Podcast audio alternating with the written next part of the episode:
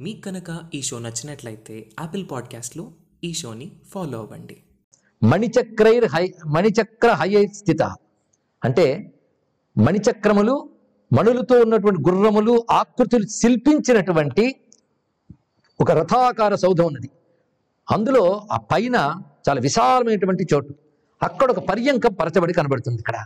తత్రైవాంతర్గృహే దేవ్యా క్రీడాభవన మీషితు అది ఈషితు శివునితో పాటు ఆమె విహరించే క్రీడాభవనం. మొత్తం కలిపితే చూస్తున్న ఆ భవనమంతా ఏ ఆకారంలో ఉందంటే శ్రీచక్రాకారమతులం తన్మణీంద్ర మనోహరం. ఆ చక్రం రథంలా కనబడుతుంది. చక్రరాజ రథారూఢ అన్నారు కదా రథాకారంలో కనబడుతున్న శ్రీ శ్రీచక్రం. అంటే క్రింద స్థూల భాగం క్రమంగా సూక్ష్మ వెళుతున్నటువంటి స్థితి. అందులో పై భాగం ఎంత విస్తారంగా ఉన్నదో. దాని ఎందు మణిమంచేరి మహాపాదైర్ లంబనోధ స్థితేరపి పెద్ద పెద్ద కాళ్ళతో మంచి పరుపు పరచబడినటువంటి బల్లతో విస్తారమైనటువంటి పర్యంక మంచం ఉన్నది. ఎలా ఉన్నదయ్యా అంటే దానిపైన పరచబడి ఒక బెడ్ స్ప్రెడ్ అంటారు కదా వస్త్రం పరచబడిందిట. అది ఎంత అందంగా ఉందంటే తేషుద్యత మహాశయ్య సోపధాన మనోహర. దాని మన్ దానిపైన చంద్రమండల సంకాస ఫేన గోక్షీరస ప్రభా ఆవుపాల నురుగువలే చంద్రమండలము వలె తెల్లని వస్త్రం పరచబడి ఉన్నది. అలాగే దిళ్ళు ఉన్నాయట. ఇటు అటు వెనుక భాగంలో కూడా దిళ్ళు వేయబడి ఉన్నాయి. పైగా ఆ దివ్యమైనటువంటి ఆ భవనంలో దీపవృక్ష ధూపవృక్షం ఉన్నాయి వృక్షములు ఎలాగైతే కొమ్మలు కొమ్మలుగా ఉంటాయో అలా అక్కడ దీపములు వృక్షాకారముతో ఉన్నాయి. కొన్ని చోట్ల ధూపములు ఉన్నాయి. ధూపములు కూడా ఆ విధంగా వస్తున్నాయి. ధూపవృక్షై దీపవృక్షై మణిక్లుప్తై సహస్రసహ. అక్కడ కొమ్మలు మొదలైన వాటి ఎందు మణులు మొదలైన పొదగబడి ఉన్నాయి. అలా కొన్ని కొన్ని విగ్రహాలు ఉన్నాయి ఆ విగ్రహాలు చేతుల్లో ఏవో పాత్రలు పట్టుకున్నట్టున్నాయట. వాటిలో తాంబూలాలు పెట్టున్నాయి. ఎందుకంటే అక్కడ ఏ ఒక్కరికి ప్రవేశం లేదు. దేవకాంతలు కానీ రుద్ర గణాలు కానీ ఆ భవన ప్రాంగణంలోకి వెళ్ళరు. కనుక అన్ని అక్కడ వాటంతట అవే అమరి విగ్రహాలు చేతుల్లో ఉంటాయి తప్ప ఎవరి చేతులు పట్టుకోవడానికి లేదండి అక్కడ. అని తాంబూల కల్పపాత్రశ్చ మణి శృంగారకైశుభై పుష్ప తాంబూల పాత్రికై. కొందరేమో పుష్పములు పట్టుకున్నటువంటి శిల్పములు అవి అలాగే ఫలపూర్ణై రత్నపాత్రై పళ్ళన్నీ నింపినటువంటి రత్నపాత్రలు పట్టుకున్న మరికొన్ని. ఇలా రమ్యమైనటువంటి పుత్తలిక అంటే విగ్రహములు అక్కడ ఉన్నాయి. అది గణేశ్చ రహితో దేవ అక్కడ ఎవరు ఉంటారంటే ఏ గణము లేని శివుడు ఉంటాడు అంటే ఏకాంతం అనమాట అంటే కేవలం శివశక్తులు మాత్రమే ఉండేటటువంటి ఆ సౌధమునందు ఉన్నటువంటి పై భాగము కేవల శివశక్తులు మాత్రమే ఉన్నది. ఆ బిందుస్థాన వర్ణనే ఇక్కడ ఇక్కడ జరుగుతుంది. ఇక్కడ ఎటు తీసుకువెడుతున్నాడో కైలాసం చూడండి ఇక్కడ. గణేశ్చరహితో దేవ సఖీ విరహిత శివ. సఖీలు లేనటువంటి ఎటువంటి సఖులు లేనటువంటి శివ వాళ్ళిద్దరు. తస్మిన్ శ్రీచక్ర సౌధేతు క్రీడతస్తౌ శివౌ మునే. అక్కడ కేవలం శివౌ. శివౌ అని చెప్పగానే వారు ఉభయల అభిన్న భావాన్ని చక్కగా చెప్తున్నారు. ఆయన శివ ఆవిడ శివ. ఆ శివవు మాత్రమే అక్కడ ఉంటారు అని చెప్పి స్కందుడు కైలాస వర్ణన పూర్తి చేస్తూ నమస్కరిస్తున్నాడండి. కైలాసంలో ఈ వర్ణన చాలా విశేషమైనది. అంటే అనేక గణాలు అనేక దేవాలయాలు అన్నీ అయిపోయాక ఇంకా శివశక్తులు మాత్రమే ఉన్నటువంటి ఆ బిందు స్థానంతో ఆగిపోయింది ఇక్కడ కైలాస వర్ణన అది మన ధ్యానంతో అనుసంధానం చేసుకోవాల్సింది. అంత రమ్యమైన ఉదాత్తమైన వర్ణన ఇక్కడ కనబడుతున్నది. కైలాసే నవ నవశక్తి రత్న విలసత్ పీఠే మహాతత్వ వాగ్జాతే నైకగ కోటి వస్తవి కోటి విస్తరయుతే శ్రీచక్ర మధ్యంగతే బిందౌ. చంద్రదినేశ కోటి యుగలే మంచే చతం తం పీఠకే పంచబ్రహ్మమయే వయం గిరిజయా సార్ధం హృదా దద్మహే ఆ దివ్యమైనటువంటి కైలాసంలో ఆ చివరు ఉన్నటువంటి శ్రీచక్ర భవనంలో దాని ఎందు బిందువు ఎందు చంద్ర సూర్య అగ్నిమయమైనటువంటి దివ్యమైన మంచమునందు పంచబ్రహ్మమయమైన మంచముపై గిరిజతో ఉన్న శివుని మా మనస్సుతో ధ్యానిస్తున్నాం అంటూ స్కందుడు అత్యద్భుతమైన శ్లోకాన్ని అందిస్తున్నాడు. కైలాసే నవరత్న హర్మ్య విలసన్ మంచే సుధాంభోనిధేర్మధ్యే కల్పక వాటికా పరివృతే చింతామణి భాయుతే సార్ధం యో జగదంబయ శివమయం చైక్ ఏకం సుధావస్మనో రూపం కందుక ముక్షిపత్యనుదినం తేనేవ రాత్రార్థివో అక్కడ బంతులాట ఆడుకుంటున్నారు పార్వతీ పరమేశ్వరులు. సూర్యచంద్రుల్ని బంతులుగా చేసి దానివల్లే పగలు రాత్రి ఏర్పడుతున్నాయి అన్నారు. సమస్త కాలకర్తలై కాలాతీతులైనటువంటి ఆ శివపార్వతులకి నమస్కారం చేసుకుంటూ ఇది మహాకైలాసం యొక్క వైభవమయ్యా. ఇటువంటి ఎందుకు మా అమ్మవారిని మహాకైలాస నిలయ అన్నారో. ఇప్పుడు మనకు తెలియాలి ఇక్కడ.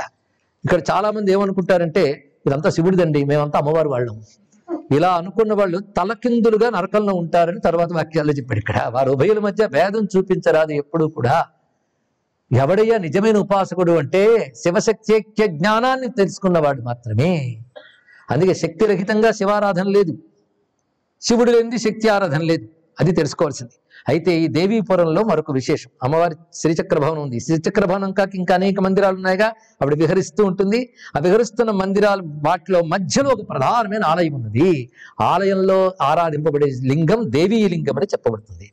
తద్వై దేవీశ్వరీ లింగం పూజయత్యంబికా సదా దేవీశ్వర లింగం. శివుడు అక్కడ ఆ పేరుతున్నాడు. ఆయన్ని కొలుచుకుంటూ అమ్మవారు కూడా పూజ చేసి ఎంత చక్కగా పైగా అమ్మవారికి ఆ పూజలో సహకరించడానికి యోగిని గణములు లెక్కలేనంత మంది ఉన్నారు. వాళ్ళు ఇస్తున్న ద్రవ్యములతో ఆ దేవీశ్వర లింగాన్ని అర్చించి అమ్మవారు స్థుతి చేస్తున్నారు ఇక్కడ. హర హర పరిపాహి దీన బంధో పురహర దేవ దయా నిధాన ధీర. మురహర పరిపూజితాంఘ్రి పద్మ మురహర పరిపూజితాంఘ్రి పద్మ ప్రకట సుధాకర శేఖరోరు వీర. పరిపాహి విభో త్రిశూలపాణి నరహరి కృత్తివసాన బాలపాల విధికంధర శోభిహస్త పద్మ. నలన నలనయనాగ్ని విదగ్ధ కామదేహ. ఈ విధంగా స్తుతించి అమ్మవారు ఆ దివ్యమైన మూర్తిని ఆరాధించినది. దేవీపుర వర్ణన కూడా అయినది. అందులో ఉన్నటువంటి శైల ప్రాకారములు చెప్తూ ఇక్కడ అనేక రకాల శైలాలు ఉన్నాయి. వాటి పేర్లు చెప్పుకున్నా చాలండి ఇక్కడ. పైగా అమ్మవారి దేవీశ్వరుని స్థుతించి ఆ ధ్యానంతో పరవశించి ఉంటుంది ఎప్పుడూ కూడా అక్కడ. విశేషించి ఈ శైలముల పేర్లు చెప్తున్నారు. మందరు హిమవాంశ్చైవ. నీలోత్రైవ ప్రకాశిత నిషధో హేమకూటశ్చ వింధ్యో మలయ దర్దుర ఈ దివ్య పర్వతములు ఇందులో కొన్ని పేర్లు మనకి భూమి మీద ఉన్న వాటి పేర్లే కనబడుతున్నాయి. వింధ్య పర్వతం అలాగే హిమవాన్ భూమి మీద ఉన్నాయని తెలుస్తుంది. అయితే నిషధ పర్వతం హేమకోట పర్వతం దర్దుర పర్వతం మందర పర్వతం ఈ భూమి ఎందున్నవి కావు. కానీ భూమి ఎందున్న పర్వతాలు కూడా నీల పర్వతం భూమి ఎందు నీలాచలం ఉంది అక్కడ ఉన్నది. అవే ఇవి ఒకటేనా అంటే ఇక్కడున్న ఈ పర్వతములు తపస్సు చేత ఒక జ్యోతిర్మయమైన రూపములు ధరించి కైలాసమునందున్నాయని చెప్పాడు. అది విశేషమైన అంశం అండి ఇక్కడ. అది అన్యత్రతే శిలాశైలాహ కైలాసే రత్న సన్నిభాహ మిగిలిన చోట్ల రాళ్ళ రూపంతో ఉంటాయి. కైలాసంలో కాంతిమయమైన రత్న రూపములతో ఈ శిలలు ఉంటాయి. పైగా ఈ పర్వతములు విశేషించి ప్రతి పర్వతం మీద ఒక శివాలయం ఉంటుంది. అది ఆ పర్వతం పేరు ఉంటుంది. నర్మదేశ్వరుడు నిషధేశ్వరుడు ఇలాగా. వాటిని ఆ పర్వతాలు ఎలా సేవిస్తాయి? వారు రచించిన శ్లోకాలు కూడా చెప్పారండి. దీనితో మొత్తం కైలాస వర్ణన పూర్తి చేస్తూ ఈ కైలాస వర్ణన స్మరించిన శ్రవణం చేసిన ధ్యానించినాక సరే వారు భారతీయ పరమేశ్వర అనుగ్రహానికి పాత్రులవుతారు అని చెప్పిన సుబ్రహ్మణ్యానికి నమస్కరిస్తూ దివ్యమైన కైలాస వర్ణన భాగ్యం మనకు అనుగ్రహించిన క్షిప్రగణపతి పాదపద్మాలకి ప్రణమిల్లుదాం. ఈ విధంగా వర్ణించి ఆ వర్ణించినటువంటి ఆనందం యొక్క బరువు చేత ఆ సుబ్రహ్మణ్యుడు కాసేపు మౌనంలో ఉన్నాడు. ఎందుకంటే కాస్త మహావిషయం విన్నా కాస్త విరామం ఇవ్వాలి కదండి. ఎందుకు ఆ విరామం? అంటే ఆ బరువు ఆనంద బరువు అంత మహాకైలాస వర్ణన అయిన తర్వాత అక్కడ ఋషులు కూడా పరవశించిపోయారు ధ్యానంతో. ఆ ధ్యాన తాదాత్మ్యాన్ని మొత్తం మొత్తం అనుభవించారండి. అలా వినాలి అసలు. కళ్ళు తెరిచి వినాలి చెవులు విప్పి వినాలి ఏకనిష్టతో వినాలి. కానీ ఎలాగో వింటూ టైం వేస్ట్ చేయడం ఎందుకంటూ ఏవో మంత్రాలు జపాలు చేసుకోవడం మరొకటి కాకుండా తదేకనిష్టతో ఎవరైతే దీన్ని గ్రహిస్తారో వారికి అది ఉపాసన వారికి అది ధ్యానం. అలాంటి విషయములన్నీ చెప్పిన తర్వాత స్కందుడు ఇక్కడ స్తోత్రం చాలా పెద్ద చేస్తాడు. కానీ చేస్తాడని చెప్పుకోవడమే. ఆ స్తోత్రం కొన్ని పుటలుంది. ఆనంద పరసుడైపోయి ఆ శివశక్తిని తలంచుకుంటూ స్తుతించగానే ఆ జైగీష వ్యాధులు కూడా స్తోత్రంతో తాదాత్మ్యం చెంది వారు కూడా శివునికి సంబంధించిన స్తోత్రములను చేస్తారు. కొంత విరామం తర్వాత సుబ్రహ్మణ్యుతో అంటున్నారు.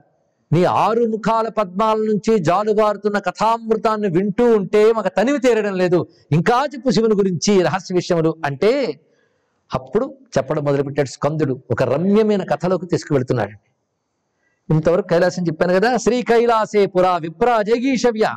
అక్కడ ఎంతమంది మహర్షులు ఉన్నారు ఎంతమంది దేవతలు ఉన్నారు నందీశ్వరాది గణాలు ఉన్నారు శ్రోతృస్థానంలో అయినా జగీషవ్య అని ఆయన్నే సంబోధిస్తున్నాడు. ఎందుకంటే ఆయన వల్లే వాళ్ళందరికీ ఆ భాగ్యం దక్కిందిగా? ఒకప్పుడు కైలాసంలో ఏం జరిగిందంటే పార్వతీదేవి ఎందుకో తెలియదు తపస్సు చేయాలని నిర్ణయించుకుంది కైలాసంలో. తపశ్చసార సాదేవి నియతం నియతాసన బహుశా ఎన్నాళ్ళ క్రితమో చేసిన తపస్సు గుర్తొచ్చిందేమో మరోసారి చేద్దాం అనుకుంది.